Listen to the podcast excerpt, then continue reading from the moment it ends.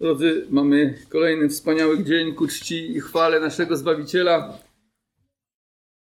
Jak dobrze spotkać się razem i też dzielić wspólną społeczność.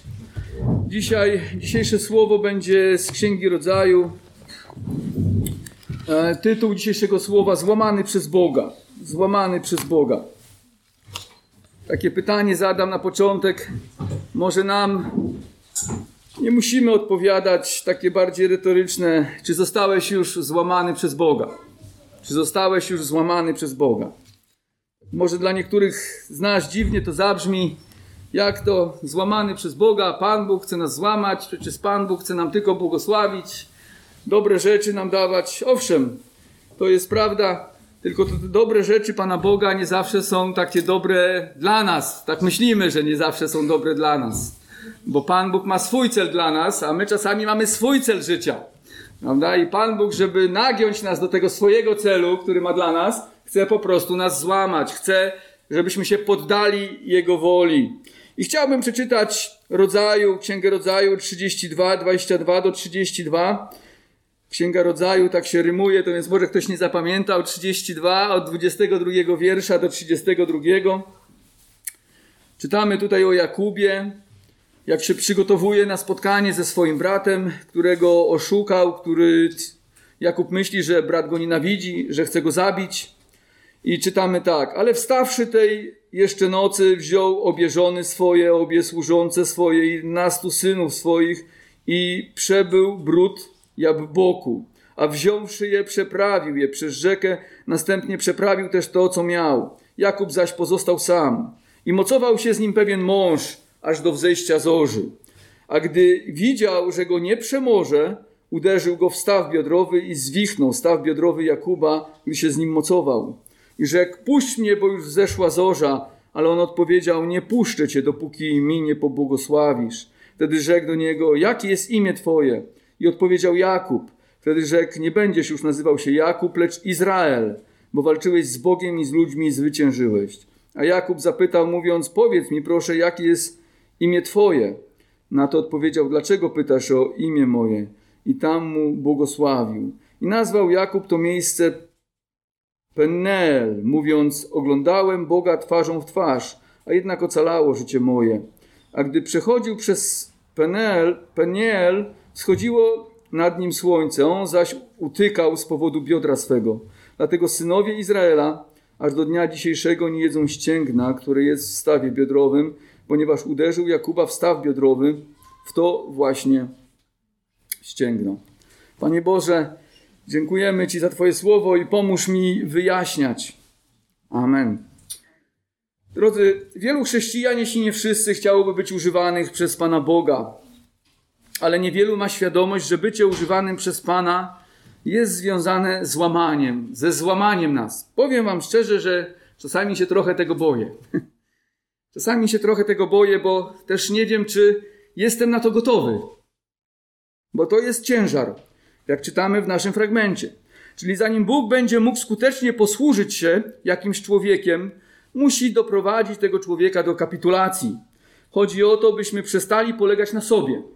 Po prostu wszyscy w jakimś stopniu polegamy na sobie, swoich zdolnościach, umiejętnościach, mądrości, wykształceniu, doświadczeniu, znajomościach i czymkolwiek jeszcze innym, a Pan chce, żebyśmy całkowicie zaczęli w naszym życiu polegać na Nim. Więc, żeby nas złamać, Pan często pozwala na różne kryzysy w chrześcijańskim życiu, byśmy wołali do Niego i mogli sobie uświadomić, jak jesteśmy słabi, jak mocno Go potrzebujemy i jak bardzo On jest silny. Przez kryzysy Bóg pomaga nam w zerwaniu z naszą wrodzoną samodzielnością.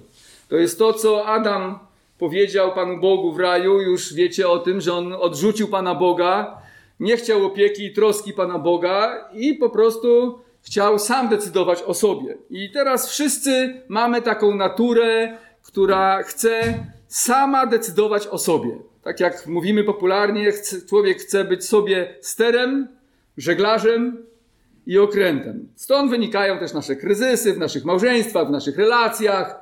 Po prostu nie chcemy się dostosować, nie chcemy nagiąć się do drugiego człowieka, więc spieramy się, kłócimy się i też podobną y, podobną relację czasami możemy tworzyć właśnie z Panem Bogiem. W jakim stopniu przeciwstawiamy się Mu. Charakter problemów, jakie Pan Bóg dopuszcza, jest różny. Dla jednych może to być jakaś choroba, problem małżeński, kłopoty finansowe, zdrada przyjaciół, samotność. Dla innych będzie to jakiś grzech, z którym się zmagają, złość, gniew, uzależnienie od używek lub pornografii. Niezależnie od kłopotów potrzebujemy zdać sobie sprawę, że tylko Pan jest skutecznym wybawcą z każdym z tych problemów, byśmy mogli w pełni na nim polegać, żeby mógł nas wyzwolić. Do takich kłopotów Pan Bóg, czytaliśmy, dopuścił w życiu Jakuba. Wraca on po 20 latach z Kanaanu ze świadomością, że kiedyś oszukał swego brata i myśli, że teraz Ewa, Ezaw chce się zemścić, chce zabić go. Czytaliśmy ostatnio, że Jakub bardzo się bał spotkania z bratem, modlił się w tej sprawie do Boga, by Pan uratował go. Wpadł też na pomysł podzielenia swojego obozu na dwa i wysłał również kilka sług przed sobą z darami, by uśmierzyć gniew Ezawa, a następnie poszedł spać. Jednak jak to bywa w takich sytuacjach, nie wiem czy byłeś kiedyś w kryzysie, nie mógł zasnąć. Prawda? Jak ktoś był w kryzysie, to wie, jak ciężko jest zasnąć, jak są kłopoty. Po prostu myślisz i nie możesz się uporać z tymi myślami. I czytamy tutaj, że Jakub też nie mógł zasnąć, a wstawszy tej jeszcze nocy. Stał więc z nocy, wziął rodzinę, przeprawiając się przez rzekę Jabboku, sam zaś wrócił na miejsce obozu sprawdzić, czy wszystko jest w porządku. I wtedy zaatakował go jakiś dziwny mężczyzna. Jakub nie wiedział, kto to jest. To, to nie tak, że od razu, gdzieś tam później. Ale ktoś go zaatakował. Musiało być to dosyć trudne doświadczenie dla Jakuba. Wyobrażam sobie, że w pierwszej chwili był zdezorientowany i wystraszony, nie wiedząc, kto na niego nastaje. Może myślał, że to Esa, Ezaw wysłał jakiegoś mordercę, prawda, który chce go zabić i rozprawić się z nim. Ale z czasem dla Jakuba stało się jasne, że nastaje na niego Bóg. Nie wiemy dokładnie kiedy i w jaki sposób nabrał takiej pewności, ale w 30 wierszu, zwróćmy uwagę, powiedział, że widział Boga twarzą w twarz i przeżył. Czyli w trakcie tej walki, w trakcie tego zmagania zdał sobie sprawę, że to jest ponadnaturalny mąż. To nie jest po prostu człowiek. Wielu biblistów Aha, jeszcze chcę, chcę powiedzieć, że nie, była to nie był to również sen, czy jakaś wizja, ale realne, prawdziwe, fizyczne zmaganie, które miało za zadanie uświadomić Jakubowi i nam pewne prawdy duchowe. Wielu biblistów twierdzi, że aniołem, który zmagał się z Jakubem, jest sam Chrystus przed wcieleniem, czyli przed inkarnacją, bo Jakub uważał, że widział Boga. Tak? No więc wielu twierdzi, że to sam Chrystus po prostu zmagał się z nim. Historia ta jest dosyć dziwna. Pewnie czytaliście ją wiele razy i jest trudna do interpretacji. Wszyscy ją znamy, popularna jest na szkółce niedzielnej. Przedstawiamy ją naszym dzieciom, ale nie zawsze potrafimy powiedzieć, jakie dokładnie niesie przesłanie. W moim przekonaniu od tego momentu zaczyna się przełom w życiu Jakuba. Przełom ten polega na nowej jakości życia duchowego i relacji z Panem Bogiem. Od tego momentu. Wcześniej oczywiście on wierzył w Pana Boga jakoś tam po swojemu, ale Pan Bóg chciał, żeby wierzył po Jego, zgodnie z Jego wolą, a nie po swojemu. Po prostu stary Jakub został złamany, a narodził się Izrael. Ktoś by mógł powiedzieć, że wszedł na wyższy poziom poznania siebie i Pana. Jak to mówią młodzi, wyższy level. Prawda? W swojej istocie jest to podobne do tego, co przydarzyło się Piotrowi. On również wcześniej poznał Pana Jezusa, ale doświadczył bolesnego upadku duchowego i później spotkał Pana po zmartwychwstaniu ponownie, jakby poznając siebie i Jego w nowy sposób. Zobaczmy więc, czego możemy nauczyć się z tego fragmentu, z tej historii. Pierwsza rzecz jest taka, że Bóg nastaje na Jakuba. Zobaczcie, że to Bóg na niego nastaje. Często ten fragment jest przedstawiany, jakby to Jakub zmagał się z Bogiem, a nie Bóg z Jakubem. Tak? Ale widzimy, że to Pan nastawał na Jakuba, a nie Jakub na Pana Boga. Czytamy w 24 wierszu, że Jakub pozostał sam i zmagał się z nim pewien mąż, aż do wzejścia zorzy. Wprawdzie zmaganie Boga z Jakubem jest fizyczne, ale przede wszystkim niesie głębokie prawdy duchowe. Bóg zmaga się z Jakubem, chcąc doprowadzić jego do uległości względem swojej osoby. Zobaczcie. Bóg występuje przeciw Jakubowi, bo chce, żeby on się jemu poddał. Przez fizyczny atak Boga na Jakuba Pan chce mu uświadomić, jak zawsze starał się złamać jego pychę i skłonić Jakuba do akceptacji Bożych dróg i poddania się woli Pana, ale Jakub zawsze się temu przeciwstawiał. Pomimo tego, że wierzył w Boga, że w jakiś sposób chodził z Bogiem, to zawsze gdzieś tam trochę w stosunku do Pana Boga był tak, stał okoniem. Prawda? Trochę po swojemu, trochę Pana Boga. Po prostu na pierwszym miejscu zawsze stawiał siebie, swoje szczęście i bezpieczeństwo, a nie Pana. Dopiero fizyczna manifestacja Bożej siły wobec niego pozwoliła mu sobie to uświadomić. Jakub ciągle był przekonany, że na drodze do jego pełnego błogosławieństwa, a tym samym szczęścia, stali różni ludzie albo różne problemy. Na przykład kto? Jego ojciec Izaak, bo nie chce dać mu błogosławieństwa. Gdyby tylko tata dał mi błogosławieństwo, to już byłoby w porządku w moim życiu. Kto jeszcze mógł stać na jego drodze do szczęścia? Ezaf, brat, to przez brata. To brata wina. Gdyby tego brata nie było, to już dawno bym był błogosławiony przez Boga. A później Laban, jego teść. A tymczasem dowiaduje się, że to Pan Bóg czynił mu przeszkody. Zobaczcie, jaka dziwna sytuacja. Myślę, że to jakieś problemy, a to Bóg stoi na jego drodze do szczęścia. Prawda? Nie pozwala mu wejść w pełnię błogosławieństwa, bo, bo Jakub chciał uzyskać błogosławieństwo własnymi wysiłkami, które Bóg obiecał mu za darmo. Więc ostatecznie to sam Jakub stoi sobie na przeszkodzie. Zobaczcie, jak dziwnie, prawda? Ostatecznie problem Jakuba gdzie jest? W Jakubie. Problem Jakuba jest w Jakubie, a nie w Ezawie, nie w Labanie, nie w Izaaku, ale to sam Jakub stoi sobie na przeszkodzie. Jaki to musiał być dla niego szok dla niego, gdy dowiedział się, że główną przeszkodą jest on sam. Wszyscy tutaj w pewnym sensie jesteśmy podobni do Jakuba w jego przeciwstawianiu się Bogu. Często uważamy, że problem jest poza nami, gdzieś tam daleko, a my jesteśmy niewinni. Gdy takie a takie przeszkody by zostały tylko usunięte, to bylibyśmy już szczęśliwi.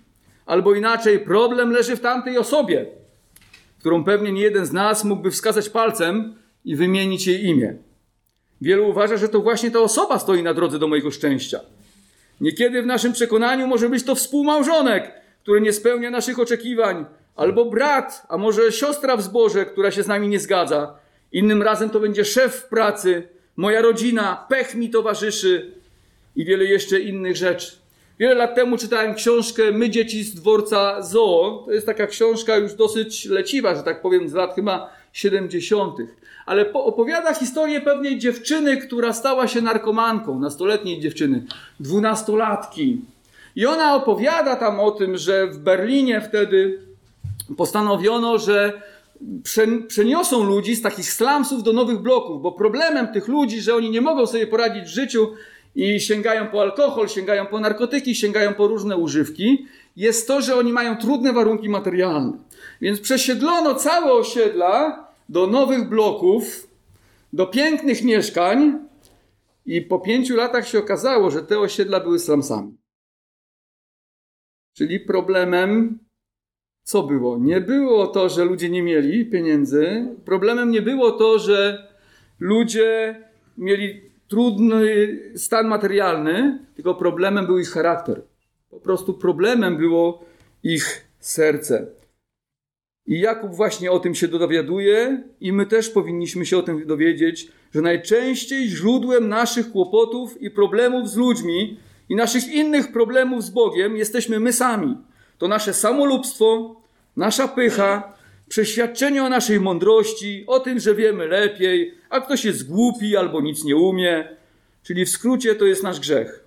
Nasz grzech jest również główną przyczyną wstrzymywania przez Pana dla nas pełnego błogosławieństwa. Czyni, czyni Pan Bóg tak z tego powodu, że przez swoją dyscyplinę w życiu Jakuba chce nauczyć nas polegania na nim. To jest pierwsza rzecz. Druga rzecz, że zmaganie się Boga z, Jakub, z Jakubem obrazuje siłę naszej woli. Przyznacie, drodzy, że cała ta historia jest dziwna. Sam Jakub zmaga się, e, że sam Bóg zmaga się z Jakubem i wygląda, jakby Bóg nie mógł pokonać Jakuba. Tak, tak wygląda w tej historii, więc nie wiemy dokładnie, jak się do tej historii zabrać. Zapasy te trwają całą noc. Czytamy, że zmagał się z nim aż do zorzy porannej. prawda? Czyli około 6-7 godzin. Nie wiem, czy miałeś kiedyś bójkę z kimś. Mi się zdarzyło kilka razy, że miałem bójki jeszcze przed moim nawróceniem. Po moim nawróceniu już nie miałem, ale też trenowałem zapasy przez jakiś czas. I wiem, że po 10 minutach czy 15 minutach bójki człowiek jest strasznie zmęczony. A tutaj zobaczcie, 6-7 godzin oni się, się zmagają. Jaką silną wolę musiał mieć Jakub? Pomyślcie o tym. Jaką silną wolę musiał mieć Jakub, że nie chciał puścić tego mężczyzny, tego e, anioła, prawda, czy ponadnaturalnej tej osoby. Aż Pan musi złamać Jakubowi staw biodrowy, by się poddał. Ktoś mógł powiedzieć, że słaby ten Bóg, skoro nie może zwyciężyć zwykłego człowieka. Ale wszyscy dobrze wiemy, że nasz Bóg jest wszechmogący i żadna fizyczna siła we wszechświecie nie jest w stanie go przemóc. Tak naprawdę Pan, jeśli by chciał, to w jednej chwili mógłby zdmuchnąć Jakuba, zwyciężyć go. Więc pojawia się pytanie, dlaczego z nim walczy i dlaczego trwa to tak długo. Walka Jakuba z Panem ma za zadanie przemóc siłę jego woli. Pan chce pokazać Jakubowi moc jego własnego ja. To, czego często nie jesteśmy w stanie zmierzyć i stwierdzić, jak to nasze ja jest głębokie. Jak się zapytasz, to każdy jest pokorny. Ja to jestem taki pokorny, taki oddany. Kiedyś słyszałem taką anegdotkę, może trochę śmieszna, ale jeden brat mówił, że jaki to on już jest poddany Panu Bogu, że już umarł dla Pana Jezusa i chce całkowicie Mu służyć. A drugi stała szklanka wody, wziął i mu chlusnął w twarz. A ty, to ty, ty, co ty, tu jak ty, tak mi chlusnąłeś w twarz? A on mówi, ach, chyba ta twoja stara natura tak do końca jeszcze nie umarła. nie? I wydaje mi się, że ten poziom naszego ja, my nie wiemy dokładnie, jaki jest duży, jaki jest wysoki, ale Pan Bóg przez doświadczenia, przez to zmaganie w życiu Jakuba, chce mu pokazać, jak bardzo on się przeciwstawia właśnie jemu. Więc zmaga się z nim tak długo, aż Jakub jest gotowy zrezygnować.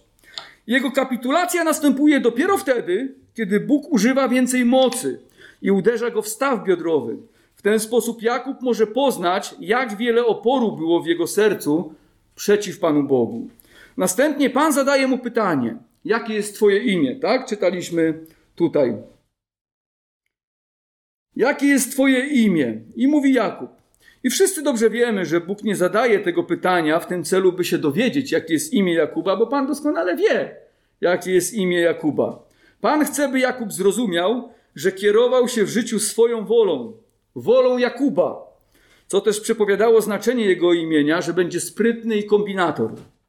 Czyli Bóg w tej walce zmierza do odkrycia przed samym Jakubem głębi jego grzesznej natury. Dopiero gdy Jakub zrozumie, jak bardzo pogrążone jest w buncie jego serce, to nadejdzie przemiana jego wnętrza.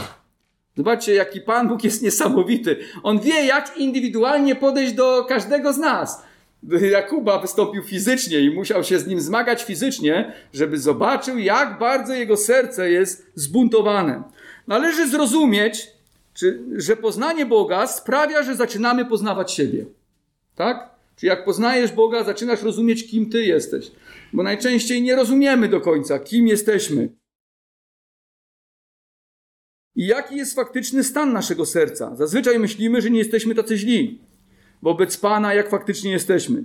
Niekiedy uważamy, że damy sobie radę z odrobiną Bożego błogosławieństwa. Nie potrzebujemy tak naprawdę za wiele Pana, tylko trochę, żeby nam pomógł w życiu poukładać różne klocki, a resztę to my sobie poradzimy.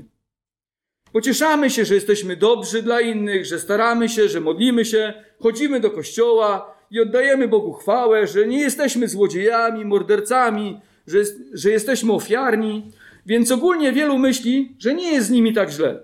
Tak też myślał Jakub. Wprawdzie popełnił kilka błędów w życiu, no ale kto ich nie popełnia? Zresztą zrobiłem tak, bo inni mnie do tego zmusili. Jakby nie ci inni, to ja bym tak nie postąpił.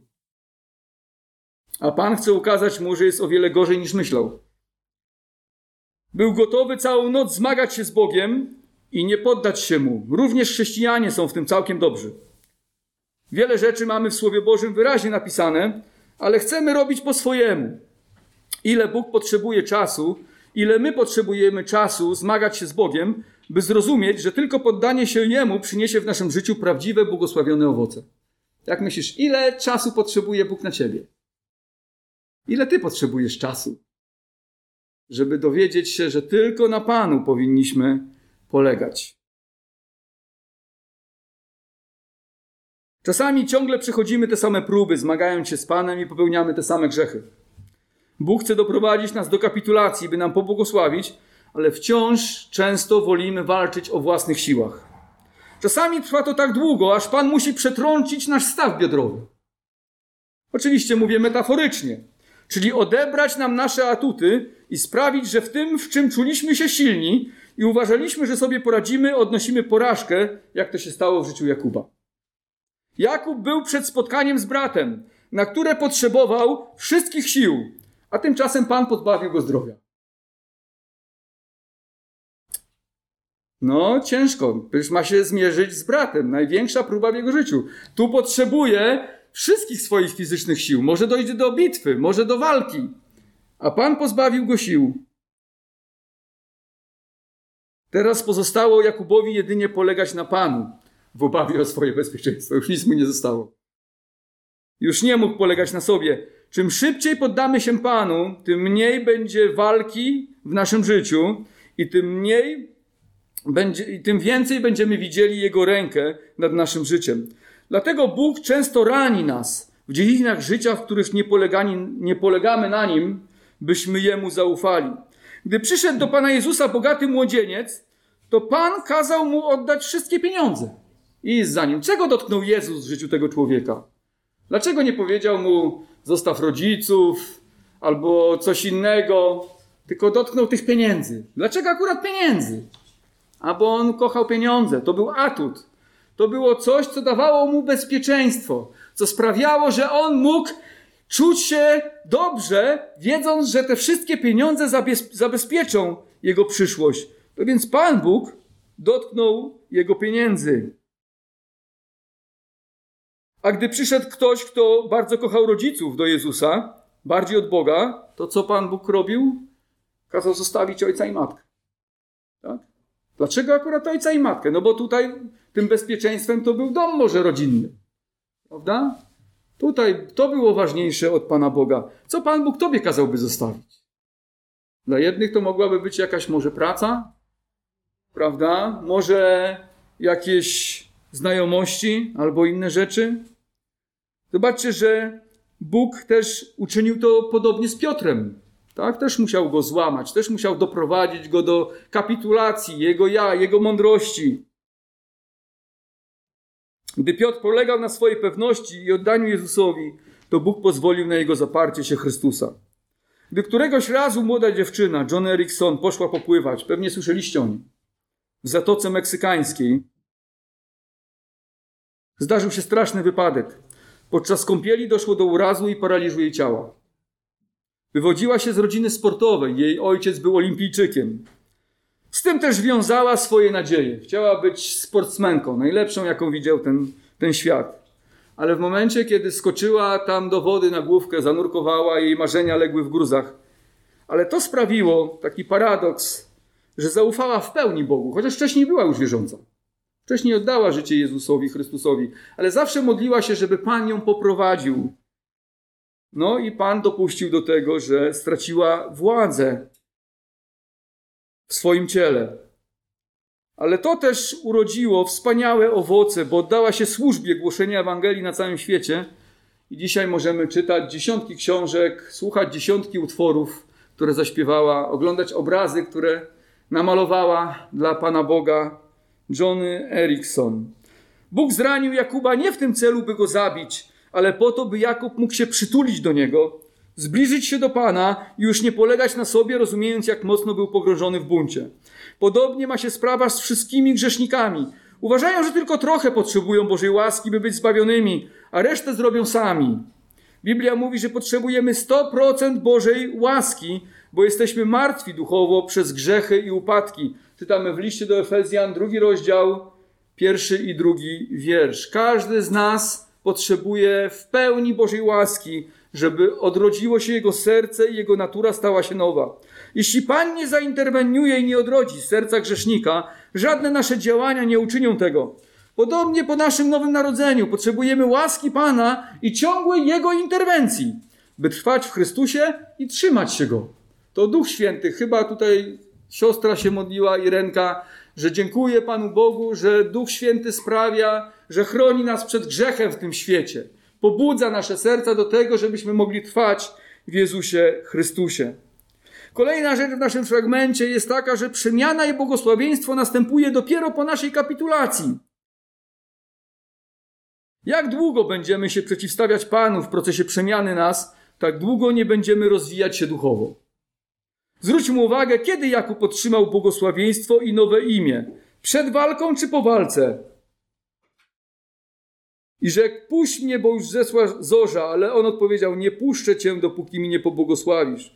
Rzekł do niego, jakie jest twoje imię? Odpowiedział Jakub. Przed walką czy po walce? Po walce. Dopiero jak opadł sił, a Bóg przetrącił jego staw biodrowy i przygnął do Pana, nie chcąc go puścić, błagając mu pobłogosławił, pobłogosławił, Pan dał mu błogosławieństwo. A na znak prawdziwej przemiany Jakuba otrzymał nowe imię Izrael, ten, który zmaga się z Bogiem. Zobaczmy, że dopiero wtedy narodzi się w nas nowy charakter i możemy otrzymać pełne błogosławieństwo, kiedy wszystko, co było nam zyskiem, ze względu na Chrystusa uznamy za śmiecie, za szkodę. Jakub może być błogosławiony wtedy, kiedy odrzucił swoją siłę i uznał swoją słabość, licząc na Boga.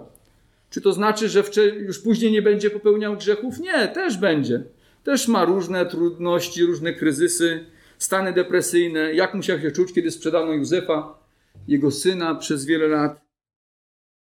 Ale od tego momentu zaczyna w pełni polegać na Bogu. Tak? Mógł rozzłościć się na Pana, kiedy Pan przetrącił mu biodro, że on potrzebuje być zdrowy. I jak on teraz spotka się ze Zawem, będzie przecież jeszcze łatwiejszym łupem dla niego niż wcześniej. Ale Jakub wolał przylgnąć do Pana. Niestety część chrześcijan, gdy Bóg wytrąca im ich atrybuty, zamiast poddać się Panu i Mu zaufać, to złoszczą się na Niego. No, to jest prawda. Jeśli Bóg nie chce czegoś nam dać, to wielu się złości na Niego. Może nie fizycznie, może nie mówimy tego, ale w sercach chodzimy z takim buntem, że mamy pretensje do Pana, że Pan czegoś nie chce nam dać. Zamiast poddać się Panu i przytulić Go, przylgnąć do Niego. Skoro nie chce czegoś nam dać, może ma w tym jakiś cel. Prawda? Może właśnie chce nas złamać. Może chce złamać nasz charakter.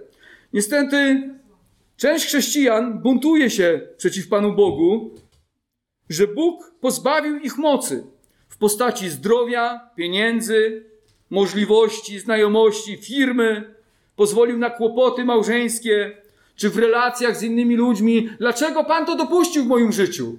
Nie może tego zmienić? Może, ale nie chce.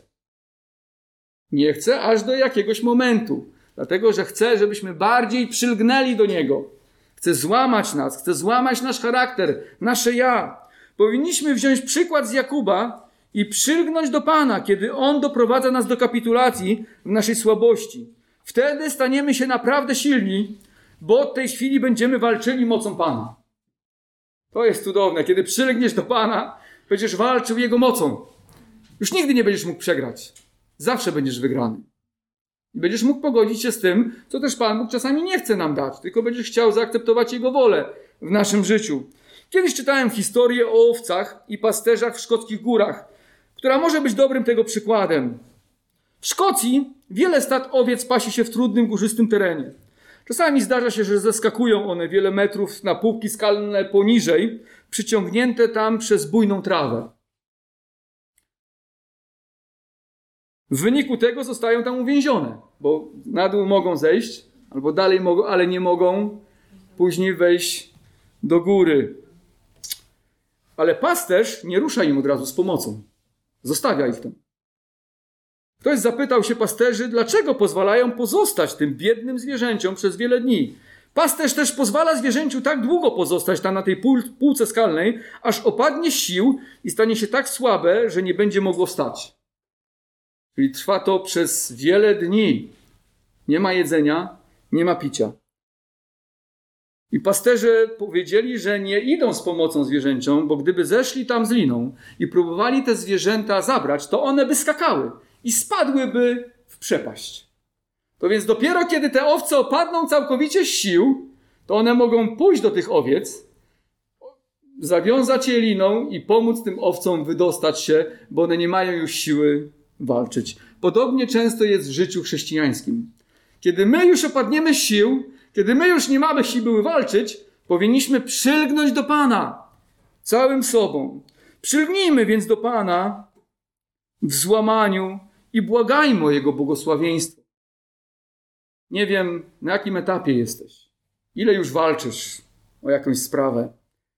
Jak to wygląda w Twoim życiu? Ale jeśli widzisz jakieś takie zmaganie się z Bogiem w jakiejś kwestii w Twoim życiu, przylgnij w końcu do Pana.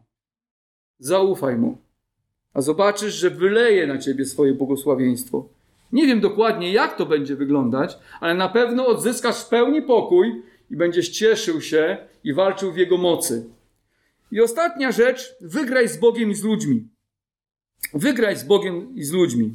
Czytamy tutaj, że Pan Bóg mówi do Jakuba dziwne słowa, że on walczył i wygrał z Bogiem i z ludźmi. Nie wiemy, jak się do tego zabrać. Co to znaczy, że on wygrał z Bogiem i z ludźmi? Wiele osób ma z tym stwierdzeniem problem. Na czym polega to zwycięstwo Jakuba z Bogiem i z ludźmi? Drodzy, zwycięstwo Jakuba nad Bogiem nie polegało na tym, że pokonał anioła czy tego męża, bo nie pokonał. Polegało na tym, że Jakub przylgnął do Boga i wywalczył błogosławieństwo. Na tym polegało jego zwycięstwo. Przylgnął do Boga i wywalczył błogosławieństwo. Wcześniej opierał się Bogu, walczył z nim, nie poddawał się jego woli, postępując po swojemu. Całe dotychczasowe życie Jakuba to walka o pierwszeństwo przed swoim bratem w swojej własnej sile. Już przy poczęciu trzyma go zapięte i chce być pierwszy, a później knuje i kombinuje, jak odebrać mu jego pierworództwo, z którym wiązało się błogosławieństwo z ojca. Nie wiem, jak długo Jakub nad tym myślał, ale myślę, że duża część jego życia to było, jak wykręcić swojego brata. Jak go oszukać? Jak przejąć jego błogosławieństwo? Pamiętacie, gdy on uciekł, to on miał 70 lat do Haranu. Prawda? Teraz wraca jako po 20 latach, jako 90-latek. Czyli blisko ma 100 lat. Ale zobaczcie, jaka duża część jego życia polegała na tym, żeby wydrzeć to błogosławieństwo, które uważa, że należy się jemu. To więc a w końcu poddaje się Bogu, zaczyna ufać Bogu i otrzymuje od Pana błogosławieństwo. Zwycięstwo natomiast nad ludźmi dotyczy przyszłości. Bóg przepowiada mu, że zwycięży jego wrogów swoją mocą, a nie siłą Jakuba. Pierwsze takie zwycięstwo miało się wydarzyć już za chwilę, gdy Pan wyratuje go z rąk Ezawa. On myśli, że Ezaw zabije go, a Ezaw leci do niego z otwartymi ramionami, mój bracie kochany, gdzieś ty był? Prawda? I go przytula. Ale zobaczcie, co Pan Bóg zmienił. Pan Bóg zmienił serce Ezawa. Czyli ostatecznie Jakub odniósł sukces, bo oparł się na Panu. W tym sensie Bóg i nas zachęca do podobnego zwycięstwa, byśmy nie odpuszczali, i walczyli w modlitwie o Boże błogosławieństwo. Kiedy Bóg się z nami zmaga, czyli chce przemienić nasz charakter, nie złość się na Pana. Kiedy jesteś w tej walce, w tym zmaganiu się, ale przygnij do Pana i wtedy zwyciężysz jakby z Bogiem. Tak? Czyli w tym sensie, że wywalczysz błogosławieństwo, no bo będziesz błogosławiony, odzyska spokój i Bóg wyleje na tobie, na ciebie yy, swoje łaski. Ale jeśli się rozzłościmy na Pana w naszym buncie, to co się stanie? Nasze serce będzie coraz bardziej zatwardziałe, niestety. Jeśli nie przygniemy do Pana, tylko będziemy się złościć, że czegoś nie sprawił, na jakąś modlitwę nie odpowiedział, czegoś nie uczynił, pokrzyżował nam jakoś plany, to niestety będziemy w takim buncie. I możemy być zbawionymi ludźmi. Możemy być zbawionymi ludźmi, a jednocześnie nie akceptować w pełni woli Pana w naszym życiu. To więc Bóg zachęca nas do podobnego zwycięstwa, byśmy nie odpuszczali w modlitwie i w tym zmaganiu o Boże błogosławieństwo. i poznanie naszego Zbawiciela dla nas, dla naszych rodzin, dla naszego zboru i dla naszego kraju. Gdy wejdziemy we właściwą relację z Bogiem, to zwyciężymy i z ludźmi. Już się okaże, że oni nam nie przeszkadzają. Prawda? Jeśli będziemy blisko Boga, to już mąż nie będzie mi przeszkadzał, żona nie będzie mi przeszkadzać, brat z Boże nie będzie mi przeszkadzał, inni też nie będą mi przeszkadzać. Po prostu zaczniemy ich kochać, akceptować, miłować i przestaniemy z nimi walczyć. Amen. Zachęcam do powstania i do modlitwy.